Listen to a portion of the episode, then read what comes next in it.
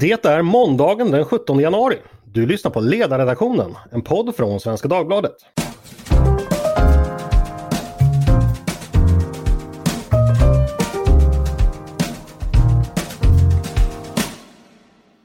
Hur går det egentligen för Moderaterna?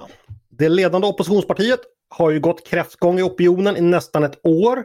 Än mer så sedan Socialdemokraterna bytte ledare. Nu riskerar man än en gång att passeras av Sverigedemokraterna och förpassas till rollen som Sveriges tredje största parti bara. Jag heter Andreas Eriksson och idag ska vi alltså prata om Moderaterna. Eh, för läget ser lite tufft ut. Samtidigt som Moderaterna har gått kräftgång har det regeringsunderlag man hoppas på och svårt att nå upp eh, jämsides med det Socialdemokraternas regeringsunderlag. Kort sagt ser läget lite tufft ut inför det valår precis som börjat. Vad beror detta på? Är Moderaternas läge så pass illa som jag beskrivit? Vad har i så fall partiet gjort för fel och vad kan de göra annorlunda? Med mig för att diskutera och fundera på det har jag två personer som jobbat och tänkt kring de här frågorna. Exempelvis Amanda Broberg, krönikör och medarbetare på den marknadsliberala tankesmedjan Timbro. Välkommen Amanda! Tack så mycket! Och Per Rosenkrantz, eh, numera konsult inom det privata men före detta kommunikationschef och opinionschef hos Moderaterna. Välkommen du också! Stort tack, stort tack! Eh, jag ska börja med dig Per. Eh, jag beskrev inledningsvis Moderaternas situation som ganska tuff. Eh, kanske inte riktigt kris än så länge men i alla fall ett svårt läge inför valet. Håller du med om den beskrivningen och vad tror du i så fall att det beror på? Jag håller, jag håller med tyvärr eftersom att jag hoppas på ett eh, regeringsskifte. Det är en, en viss uppförsbacke nu. Och jag tror en grundfakta ligger i att det är svårt för en regering att börja omvald en tredje gång. Men skiftet till Magdalena Andersson och att MP har lämnat regeringen det blir ju nu en ny regering. Eh, och då är det svårare att komma. Det är ny energi för regeringspartiet Socialdemokraterna och det blir svårare för oppositionen att hitta, hitta kritiken. Och lägg där till att vi nu befinner oss både i en pandemi och i ett eh, säkerhetsläge som gör att den normala politiska debatten helt enkelt störs ut en del. Och Det är också ett svårare läge att vara i som opposition. Okej, så Socialdemokraterna avgick och efterträdde sig själva innan vi hann ha val och någon annan hann efterträda dem? Kan man uttrycka det så? Ja, precis. De, för, de föregick valresultatet. Det är väl praktiskt. Nej, men det var, det, skämt åsido, så visst ligger det lite grann i det. Och sen är det så, vi får väl se hur länge det varar.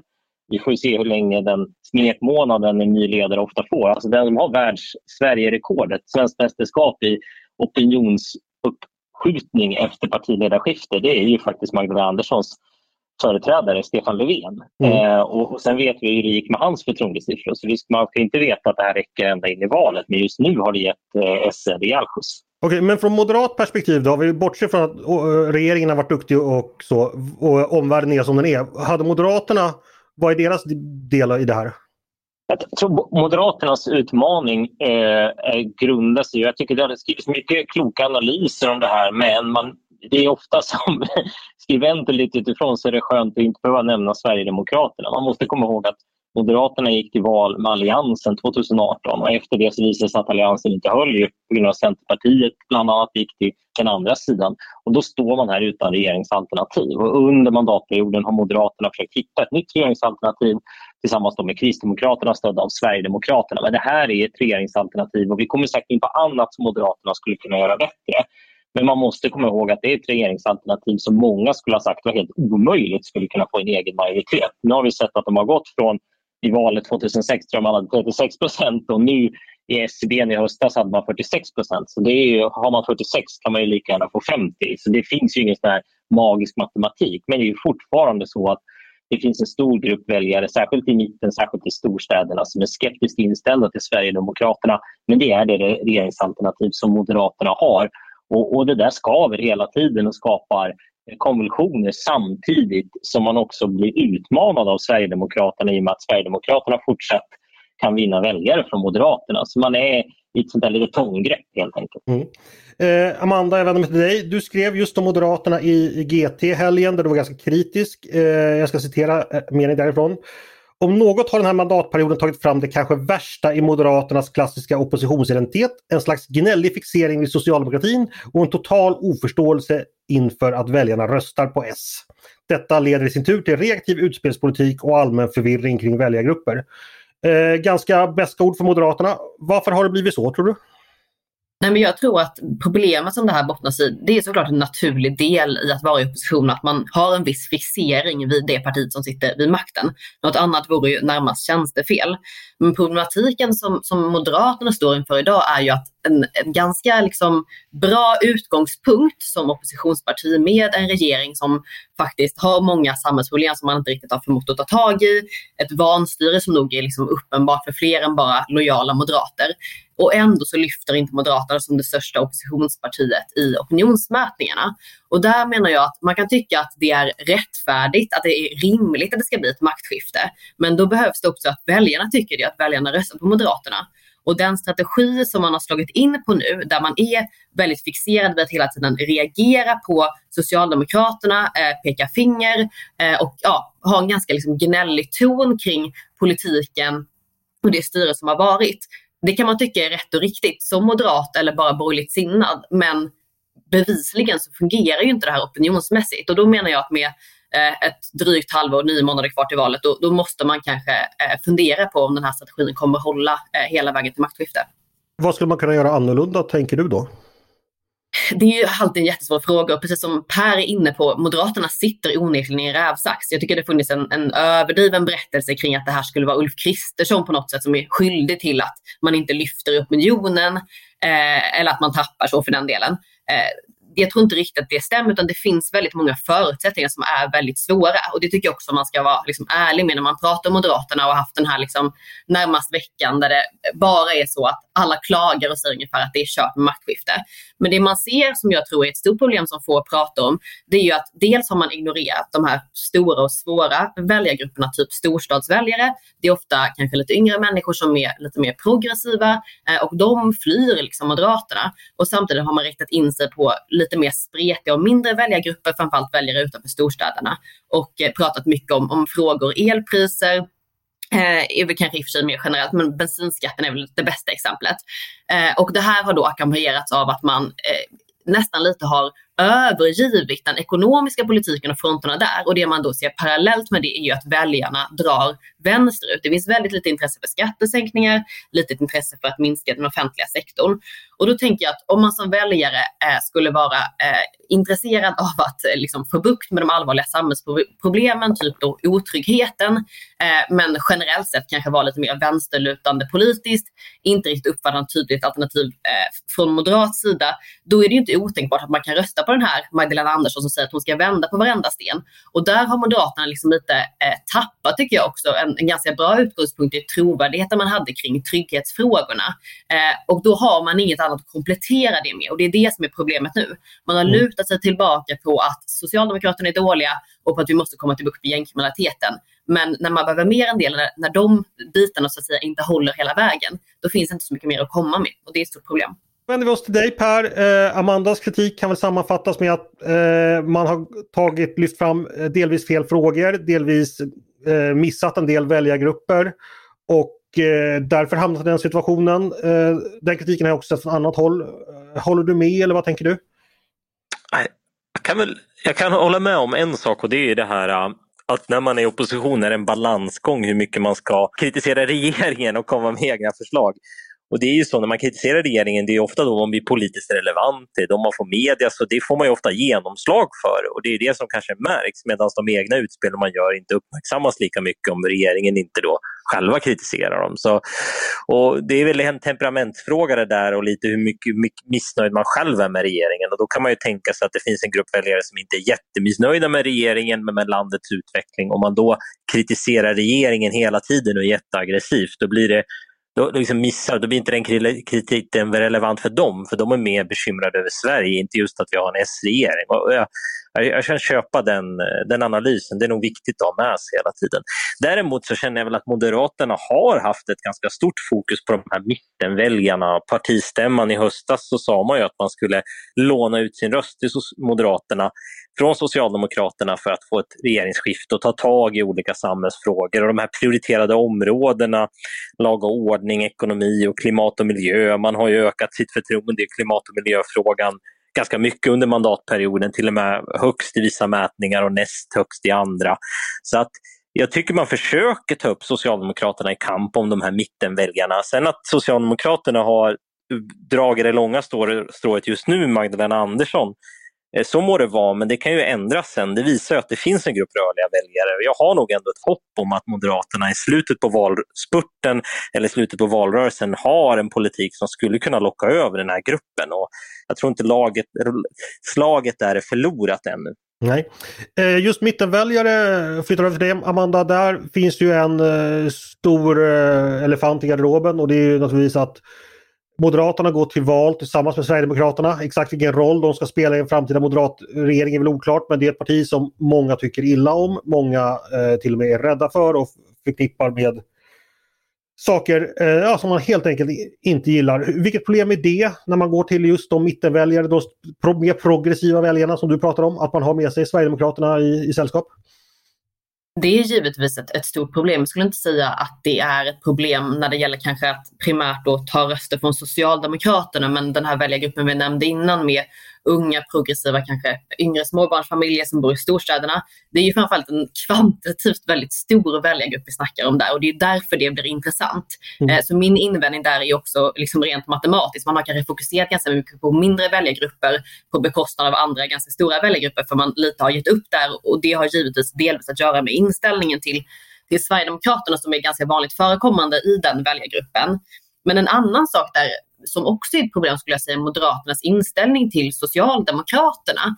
Och det var som jag skrev i den här texten eh, från i helgen som, som nämndes innan att man kan ju se den borgerliga splittringen egentligen på två sätt. Man kan se det som att Centerpartiet absolut inte kunde tänka sig att ge Sverigedemokraterna inflytande eh, och det har alltid varit den högsta prioriteten för dem. Men man också, kan också se det som att för moderater har alltid det viktigaste, liksom hela identiteten, varit att hålla Socialdemokraterna borta från makten. Och det där tror jag är eh, en ganska eh, grundmurad uppfattning internt i Moderaterna som är svårare att liksom applicera på bredare väljarlager. Där har de flesta någon gång röstat på Socialdemokraterna och den oförståelsen inför att människor gör det tror jag kan bli ett ganska stort hinder nu när man ber då människor som kanske i vanliga fall röstar på S att låna ut sin röst till Moderaterna. För att man verkar ju inte ha någon grundförståelse för varför man överhuvudtaget skulle göra det. Eh, och, och, det tycker jag återspeglas också väldigt mycket i, i den, den retoriken nu. Mm. Bara kort också om det som Per var inne på med att man har försökt liksom vara agendasättande kopplat till frågor som är viktiga för mittenväljare.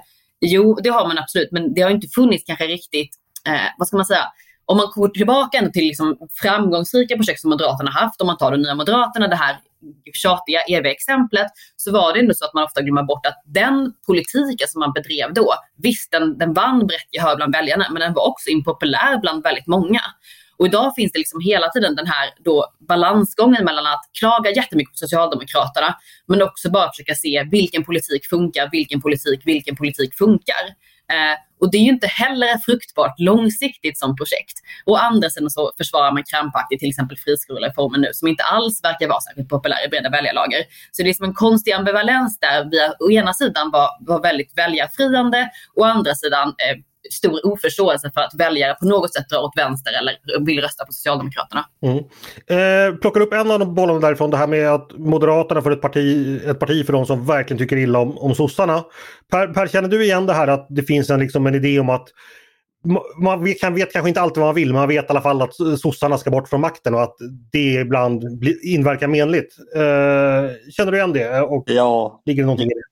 Jo, men det ligger ju, det är, en, det är ju en, alltså en attitydfråga som man måste jobba lite med tror jag som väldigt till höger i politiken om man säger så. För det blir liksom en oförståelse för att för många människor så handlar valet kanske om Socialdemokraterna och Moderaterna. Eller det finns en sån grupp väljare, eller som Amanda säger, att någon gång har man röstat på Socialdemokraterna.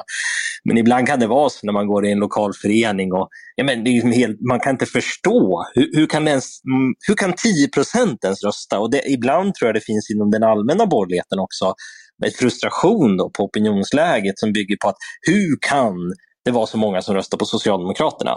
Och för om man hållit på med mm. opinionsundersökningar hela livet eh, eller om man har varit uppe och bott någonstans i ett eh, gammalt S-distrikt så är man inte alls överraskad av för att det ändå när allt går fel för S så har de ändå 25 procent. För det är liksom deras kärna. Så att, ja, det där är, det är nog inte bara Moderaterna, det finns en generell attityd inom borgerligheten ibland där man liksom, ja, svårt att förstå hur de kan ha så stort stöd. Men jag vill, jag vill ändå säga, det här med SD, det är väl ändå så tycker jag, kan jag tycka att man säger Moderaterna har inte tagit några svåra positioner. Så en tuff position som man har tagit som började då med Anna Kinberg Batra i januari 2017 ungefär faktiskt för eh, ja, hur många år sedan det nu är, sedan 2017 med samma månad som nu. Eh, och sen då Ulf Kristersson tog en kaffekopp där med Jimmie Åkesson i december innan 2020. Det är just den här nya positionen till Sverigedemokraterna, en politik som går ut på att man kan prata med alla partier, man kan göra upp med alla partier i sakfrågor. Och det är ju en attityd som har varit jättekontroversiell i Sverige men där väldigt många väljare håller med om och som det har kostat mycket för Moderaterna men det har också belönat Moderaterna i opinionen tror jag. Och på sikt är det en det är, inte, det är inte en bekväm position. Det är en position man får jättemycket kritik för och, mycket konvulsioner kring. Men det är också en position som kan leda till ett regeringsskifte och som öppnar upp politiken. Så att, att den nya ledningen eller de ledningarna efter Fredrik Reinfeldt så att säga inte skulle ha tagit några obekväma positioner. Det här är ju den obekväma positionen. Det är där man står just idag det kan jag hålla med om till viss del, men problemet där är väl att man har intagit en position som är obekväm som handlar om det parlamentariska läget men inte om politiken. Och det är väl det där, det har ju också hela tiden överskuggat då. Alltså, alla vet väl att Moderaterna kan tänka sig att prata med Sverigedemokraterna. Men man vet kanske inte jättemycket vad man tycker i klimatfrågan förutom att man vill ha mer kärnkraft.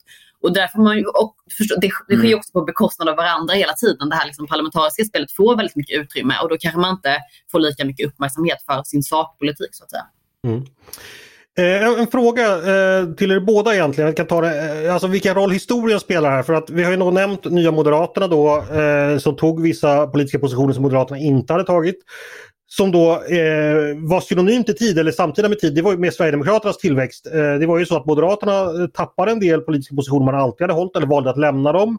Och Då kom det då ett annat alternativ. Det gäller framförallt när det gäller invandring. Eh, socialdemokratin lämnar ju också den flanken. Det här med att under några år var det ju så väldigt impopulärt att tala om att Sverige skulle ha en reglerad invandring överhuvudtaget. Faktiskt. Även fast alla så att säga tyckte det så var inte retoriken och därmed öppnade man för Sverigedemokraterna.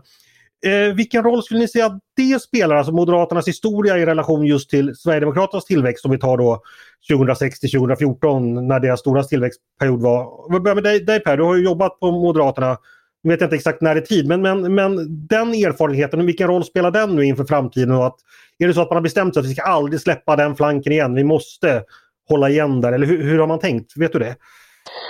jag kan inte exakt svara på hur man har tänkt. Jag kan däremot säga eh, lite grann kanske hur jag tror att det är. Det är väl så att jag vet att i valrörelsen 2014, 18 ursäkta, senaste valet, så var den svåraste frågorna som man fick i valrörelsen med de enkäter som gjordes mot valarbetare som var ute och knackade dörr. Det var frågor kring decemberöverenskommelsen och invandringen. Och då mm. tycker man i den politiska debatten på den allmänna nivån att det här har man passerat för länge sedan. Och jag minns så väl en gång när jag var i en ort längs Norrlandskusten och pratade för en lokalförening. Det var precis ungefär den här perioden inför förra valet. Ny partiledare, skifte, framåtanda och vi satt och käkade eh, smörgåstårta efter, det var sån årsmöte. Och då var det en kvinna, äldre kvinna som frågade mig, ja, ut vad tror du om valet och sådär. Då sa hon så här, ja du, men det här med att öppna sina hjärtan, varför sa han så Fredrik? Åh, och det här med decemberöverenskommelsen. Och jag blev helt matt. Jag tänkte, men det här var ju jättelänge sedan. Men för oss som är i politiken hela tiden, då är de här händelserna för länge sedan. Men för många personer så är politiken någonting som man följer lite grann hela tiden i samhällsfrågor men sen aktualiseras det till val. Och då var det här inte alls länge sedan. Det här var ganska nyligen. Och att det belastar fortfarande Moderaterna. Det driver fortfarande väljare att misstro Moderaterna och gå till Sverigedemokraterna. Eh, och ja, Det är därför en ständig kamp. Det är en ständig kamp om vem 40 procent av alla väljare till höger i svensk politik enligt vissa demoskopsmätningar säger att de ska rösta på Sverigedemokraterna. Drygt 40 procent Moderaterna. Och sen har Moderaterna i de mätningarna lite fler väljare som är till mitten i politiken. Så det är kampen om vem ska vara det stora partiet på höger i svensk politik. Och om man öppnar den här flanken igen eller visar att man inte är att lita på i regeringsfrågan eller inte att lita på i frågor som handlar om att ta tag i de problem som väljarna ser när det gäller till exempel lag och ordning, då, då kommer man att tappa helt enkelt. Det är jättetufft, mm. så är det. Amanda, när du hör Per beskriva den här historien, och det, vad, vad tänker du då? Nej, men jag instämmer och jag tror att ett jättestort problem som Moderaterna hade inför valet 2018 var ju en allmän känsla bland väljare och kanske till viss del också internt att är Moderaterna verkligen att lita på när det gäller? Jag tror att problemet är att man har väl tillbringat den här mandatperioden med att närmast försöka överbevisa det genom att eh, liksom, för att använda det ordet, hårdhet signalera när det kommer till invandringspolitiken, när det kommer till kriminalpolitiken. Och mycket av det tror jag har handlat om att man vill liksom göra väljarna eller hålla väljarna till höger nöjda hela tiden. Men det här har ju då skett på bekostnad av mittenväljarna och det är den här liksom trianguleringen som det känns som man kanske inte riktigt har insett kring. Att det kommer vara svårt att plocka väljare från den bredare mitten om man har fullt sjå med att hela tiden göra eh, de liksom, lite mer hårda högerväljarna nöjda. Eh, och samtidigt så tror jag också att ett problem i det var, har ju varit att det här också har skett på bekostnad av en riktig och kanske mer naturlig konfliktyta med Sverigedemokraterna. Man kan förespråka SD-samarbete men ändå tycka att man borde ta debatten hårdare mot dem i vissa sakfrågor. Och jag upplever att det fokuset har varit fullt ut på socialdemokratin, att hela tiden ha en konflikt utan där, men det har inte funnits någon konflikt högerut. Och då passiviseras man ju. Då kommer man ju aldrig kunna ta väljare från varken mitten eller från SD. Eh, för att man är liksom fast då i det här, den här ganska låsta positionen. Mm. När ni nämner triangulering så har, har, ju Socialdemokraterna gjort det också mot Moderaterna. Att varje steg som Moderaterna har gått i, i, när det gäller brottslighet och migration har ju Socialdemokraterna nästan klistrat sig fast och att det har ju bara rört sig några veckor innan man liksom tagit exakt samma position. Så att Socialdemokraterna kommer ju inte släppa den flanken heller verkar det som. Eller det är i alla fall min spaning, jag vet inte om ni håller med. Det blir kanske svårt ja. att få en öppen konflikt där. Nej men det är ju jättesvårt. Ja, jag vill bara flika in, alltså, det, om den, de mätningarna nu över sakfrågor, när när lag och ordning är etta eller tvåa beroende lite på institut. Skulle det vara så på valdagen så är det nästan unikt i Sverige. Alltså i förra valet tänker vi på att det kanske var ungefär som nu. Men då var lag och ordning på plats fem enligt vallokalsundersökningen. Jag tror migrationen var nere på sju eller nio. Alltså. Så att, eh, att idag gå till val med den sakfrågeagendan som vi har nu, det är ju en jättetufft för Socialdemokraterna. Det är precis därför vi ser den här trianguleringen. jag tror lite grann med Moderaterna att det inte heller handlar om det SD och så här, det handlar väl om att det här är den stora samhällsfrågan just nu och det är en fråga där man faktiskt till skillnad från många andra frågor har ett historisk tradition. Man har drivit valkampanj på det förut, man har alltid varit liksom polispartiet och nu är det den största samhällsfrågan, särskilt bland de väljare som är intresserade av Moderaterna.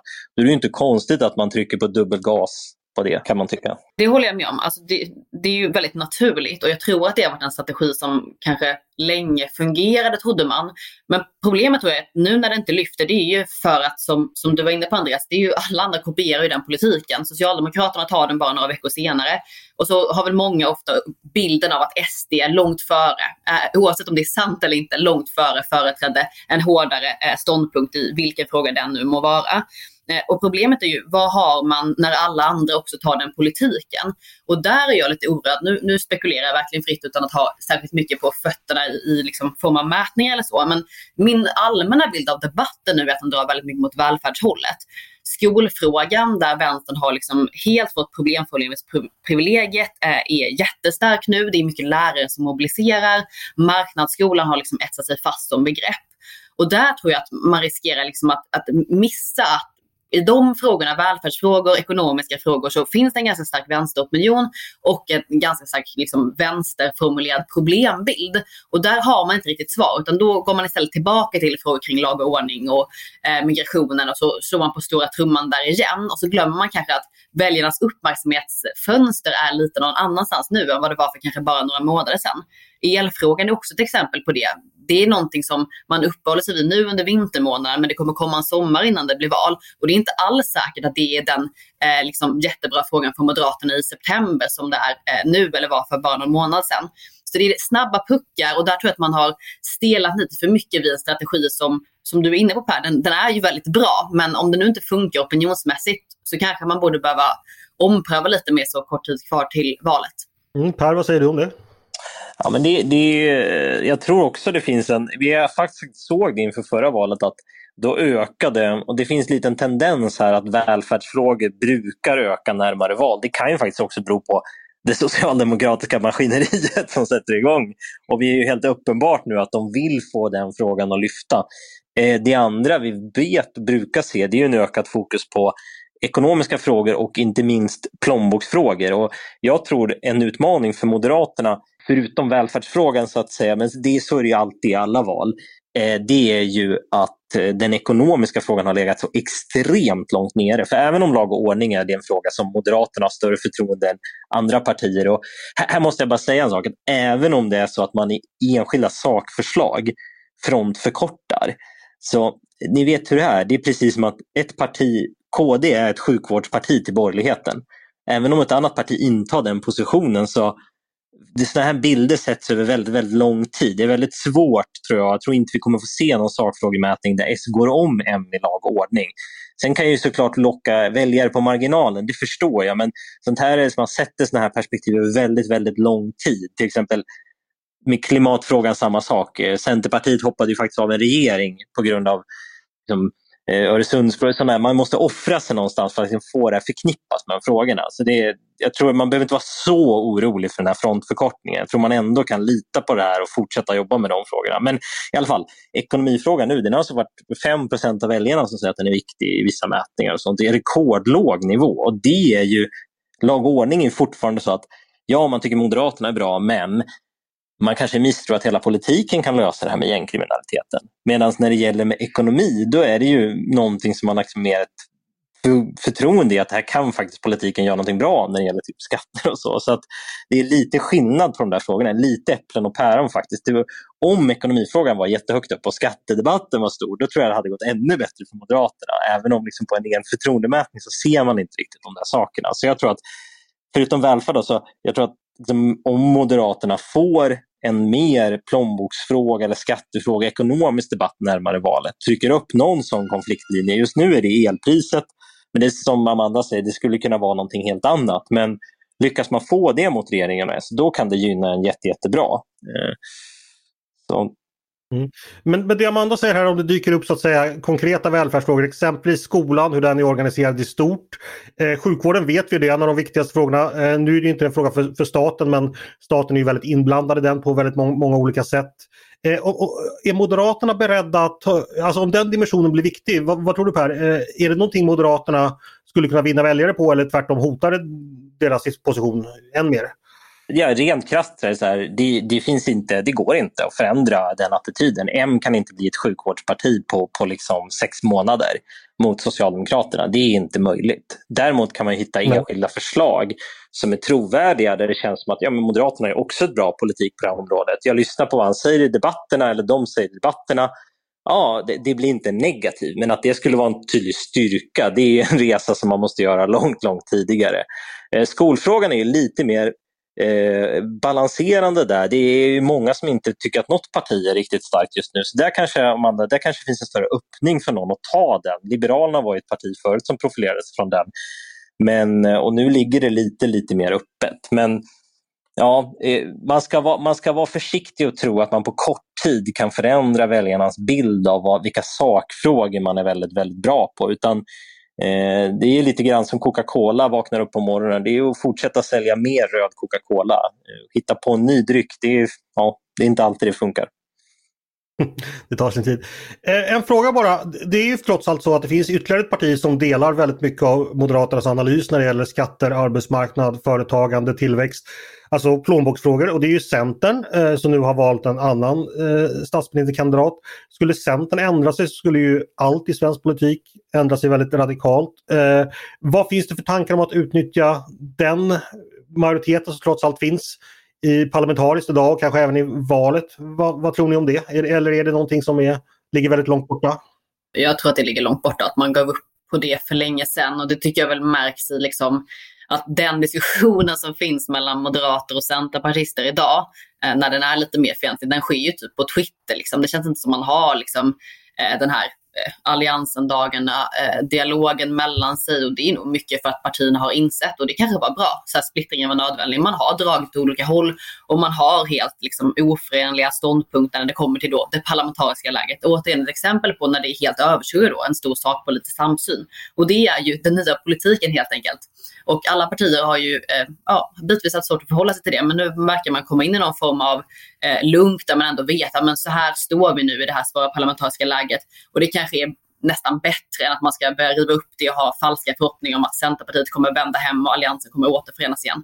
det känns inte särskilt realistiskt. Men, men kommer de, att den, eh, positionspolitiken utifrån det parlamentariska läget ständigt trumfa sakpolitiken tror du, alltså under överskådlig tid?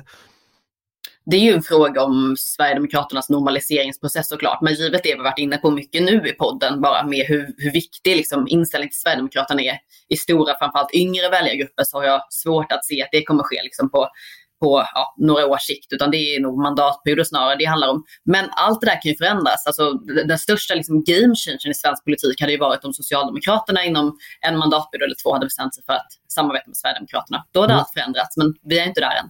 Vad, vad, tänker du Per om eh, SD-frågan som överskuggande all sakpolitik? Får vi leva med den fortsatt också? Ja, tyvärr är det väl så om det inte blir ett eh, maktskifte. Då blir det ju en, någon form av MKD, kanske eld om man klarar sig kvar eh, och sen eh, SD som stödjer den regeringen. Och då tror jag snabbt Socialdemokraterna kommer att försöka lirka loss eh, Sverigedemokraterna i utskotten Eh, och, och, och, då kommer ju opinionen börja svänga. Man måste ju komma ihåg också att anledningen till att många väljare är kritiska till SD, det är ju inte det vill, det vill säga, den andelen som är kritiska till SD och är jättenegativ, den har ju minskat. Och den har ju särskilt minskat i de partier vars partiledare säger att det är okej okay att samarbeta med SD. Skulle Socialdemokraterna eller skulle Centerpartiet säga jo men det är okej okay att göra upp i enskilda sakfrågor, jag tror många av deras väljare skulle följa med det här är påverkningsbart. Eh, så det skulle kunna vara en nyckel. Men eh, innan dess så är ju det här det viktigaste argumentet för S att kunna bilda regering. Eh, så länge man håller Centerpartiet på sin sida och skrämmer bort väljare från det blå laget med det här kortet så kommer man ju dra det kortet. Men det är som Amanda är inne på, de kommer ju bara dra det så länge det är till deras nytta. Såklart. Eh, vi ska ta avslut. Det är några saker jag är fortfarande lite nyfiken på vad ni tycker. Eh, nu har vi pratat mycket om idéer, vi har tagit om, talat om positioner. Eh, hur är det med människorna? De moderata fram, företrädarna eh, i toppen. Eh, är det någonting som eh, hissar eller dissar partiet just nu? Vad tror ni? Eh, Amanda exempelvis?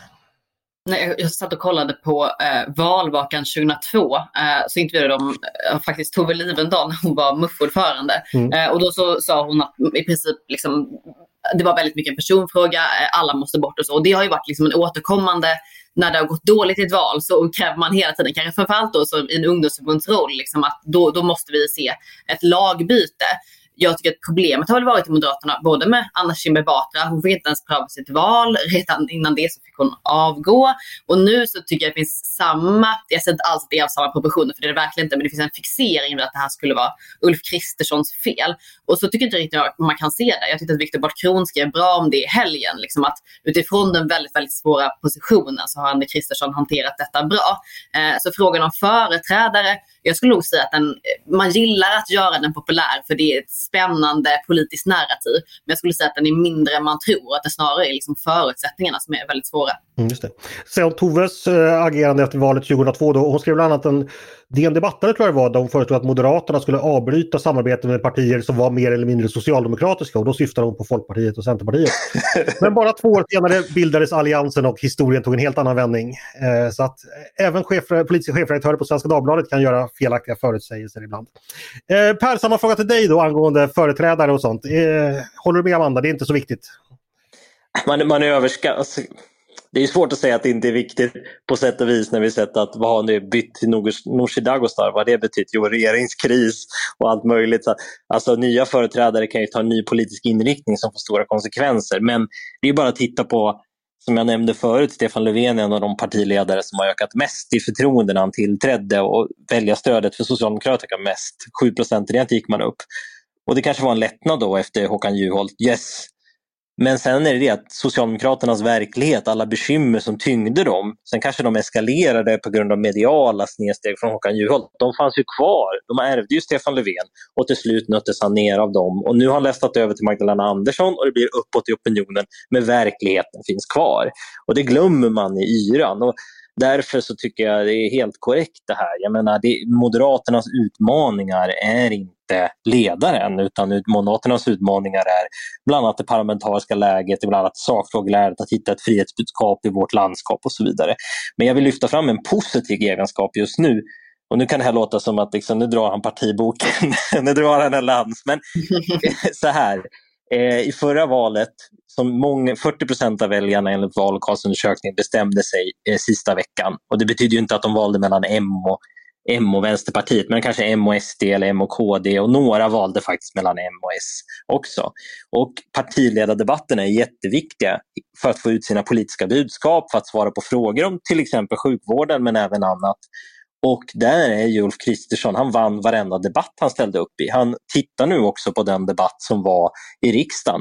Jag förstår att det satt inte hela svenska folket bang, äh, äh, bänkade för att se den, men det var ju uppenbart att han är ju bättre i de här situationerna än Magdalena Andersson. Och det här spelar roll. Det spelade jättestor roll i valet 2014 där Moderaterna hade 19 procent i Almedalen, slutade på 23,33 Fredrik Reinfeldt lyfte Moderaterna mot slutet med fantastiska tror jag, debattvinster mot Stefan Löfven bland annat. Och det är viktigt och vi, Moderaterna har idag en partiledare som både kan ta media och eh, som kan vinna debatter och det kan spela en stor roll i valspurten.